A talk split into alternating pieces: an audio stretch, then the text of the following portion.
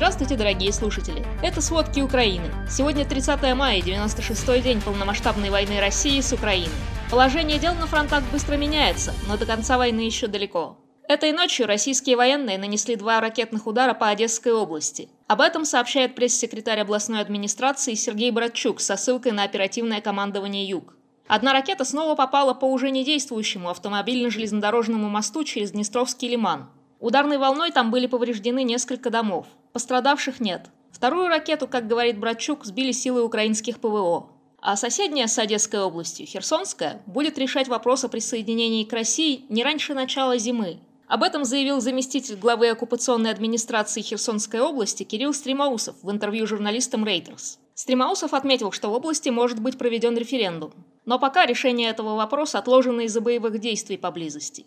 45-летний Кирилл Стримаусов – это местный политик и один из лидеров украинского движения против вакцинации от коронавируса. В 2019 году его подозревали в участии в нападении на редакцию одной херсонской газеты с применением травматического оружия. Власти Украины много раз заявляли, что будут добиваться освобождения Херсона от российских военных. Серьезные бои в Херсонской области были в субботу, 28 мая. Исследователи из Американского института изучения войны пишут, что украинские силы провели успешную контратаку вблизи границ Херсонской и Николаевской областей. Контратака вынудила российские войска перейти к обороне. Об успешном продвижении украинских войск написал и глава Херсонской областной военной администрации Сергей Хлань. По его словам, российские войска уже почти выбиты с третьей линии обороны, которую сами недавно выстроили. А американские военные аналитики предполагают, что контрнаступление украинских защитников в Херсонской области нарушит планы России контролировать оккупированные территории на южном направлении. В то же время на Херсонщине усиливается партизанское движение. По словам Хланя, оккупационные войска уже передвигаются по территории с большой охраной и носят бронежилеты. От боев и обстрелов, конечно же, страдают гражданские. Из-за обстрелов в пригороде Херсона-Чернобаевки погиб как минимум один мирный житель. Несколько человек ранены. К северу от Херсонской области, но южнее Кривого Рога в Днепропетровской области, украинская армия тоже провела успешную контратаку. Начальник военной администрации Кривого Рога Александр Викул сообщает об уничтожении множества российской техники. Среди уничтоженного современные танки Т-72, реактивная система залпового огня «Град», артиллерия, вертолеты и один самолет Су-35. Он сообщает и о гибели более 60 российских солдат.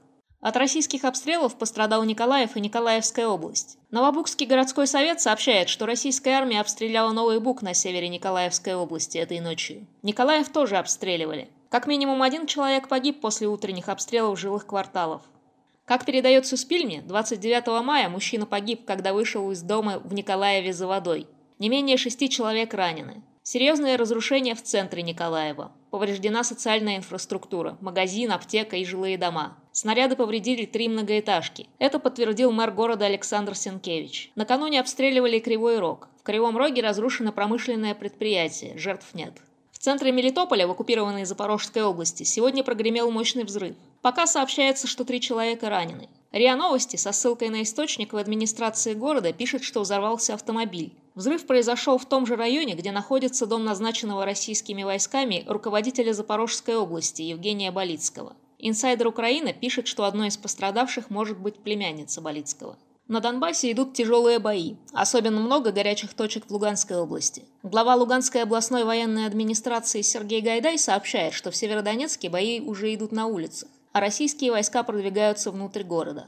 Российские войска заняли северо-восточные и юго-восточные окраины Северодонецка и теперь закрепляются в населенном пункте Лиман. Это говорится в утренней сводке Генштаба ВСУ. Городская инфраструктура разрушена почти полностью, как и жилой фонд. 60% жилищного фонда восстановления не подлежит. Об этом тоже заявляет Сергей Гайдай. Тем временем власти Славянска призвали население эвакуироваться из города как можно скорее из-за того, что боевые действия надвигаются. В самом же Северодонецке без вести пропали три врача и найдена поврежденная скорая помощь. Также расстреляна машина с двумя волонтерами. Они ранены, но в безопасности. Хотя трассу, ведущую в Северодонецк-Лисичанск, обстреливают, гуманитарную помощь все же пытаются заставлять. Как минимум 10 фур с гуманитарной помощью едут в Лисичанск.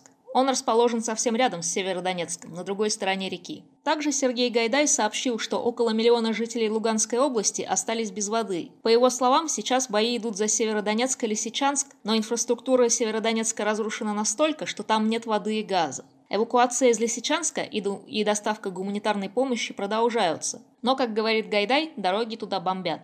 В Донецкой области бои не такие жестокие, но обстрелы идут по всей линии фронта. За последние сутки Донецкая область обстреливается из стрелкового оружия, танков, артиллерии, минометов и градов. За последние сутки погибли еще три мирных жителя, двое еще ранены. Повреждены 24 гражданских объекта, из них 20 жилых домов, электроподстанция и торговый центр. На территории Донецкой области нет газоснабжения. Частично восстановлена подача воды и электричества. Бои нарушают все процессы мирной жизни. Так, Краматорск и ближайшие населенные пункты остались без электричества после обстрела высоковольтной линии электропередач. Пока нельзя ее отремонтировать из-за боев. Возможно, из-за этого происшествия в воскресенье в Донецкой области 115 шахтеров остались под землей.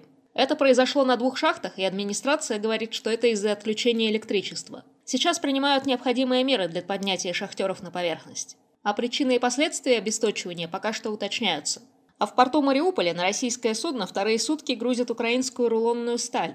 Об этом сообщил советник мэра города Петр Андрющенко. Он оценил это как очередной факт официального мародерства России как государством. По словам Андрющенко, судно класса «Славучич» приписано к порту Ростова-на-Дону. А ужасная ситуация, когда жителям оккупированного Мариуполя приходилось хранить погибших во дворах города, дала о себе знать. При восстановлении водоснабжения в городе тела начало вымывать из самодельных могил. Оккупационная администрация начала их собирать и свозить в здание местного супермаркета. По словам советника мэра города Петра Андрющенко, их просто сваливают в кучу.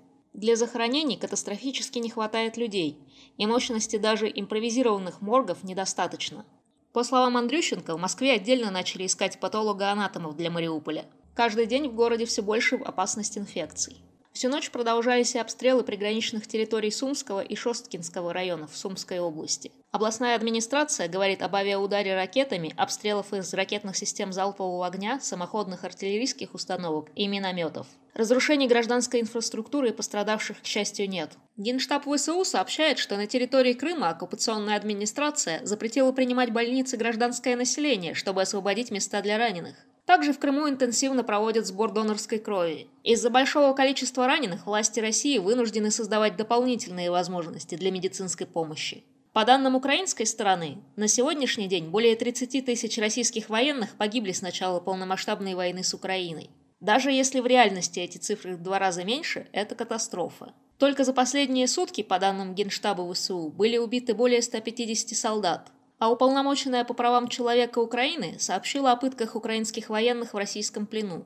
По ее словам, она узнала об этом от освобожденных из плена. Во время этапирования из Мариуполя украинским военным заматывали глаза скотчем, надевали на голову мешки, связывали руки, а в плену пытали. Во время допросов украинских военных ставили на колени, били прикладом от автомата по открытым ранам, применяли плоскогубцы и душили. Также пытали электрическим током. Это все по информации Людмилы Денисовой. Тем временем санкции ЕС пока буксуют. Сербия продолжит закупать российский газ. Об этом в воскресенье 29 мая договорились во время телефонного разговора президент Сербии Александр Вучич и президент России Владимир Путин.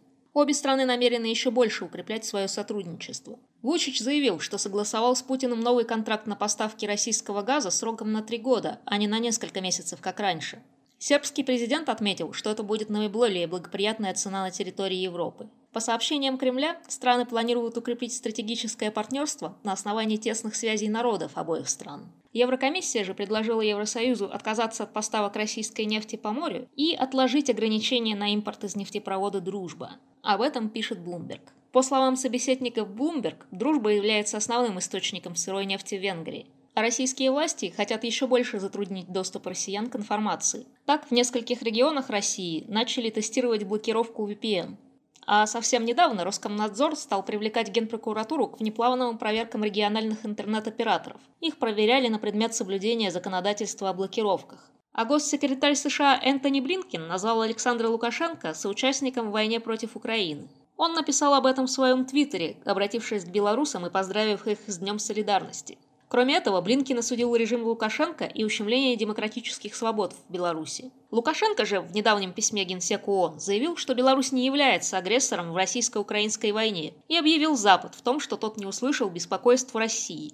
В обращении Лукашенко заявил, что Беларусь всегда выступала за укрепление региональной и глобальной безопасности. Возможно, просто настоящей безопасностью он считает только безопасность под властью России. Кто знает. Спасибо, это были главные новости к середине 30 мая. Помните, правда существует, а мы стараемся сделать ее доступной. Пожалуйста, поделитесь проверенной информацией с теми, кому доверяете. До свидания.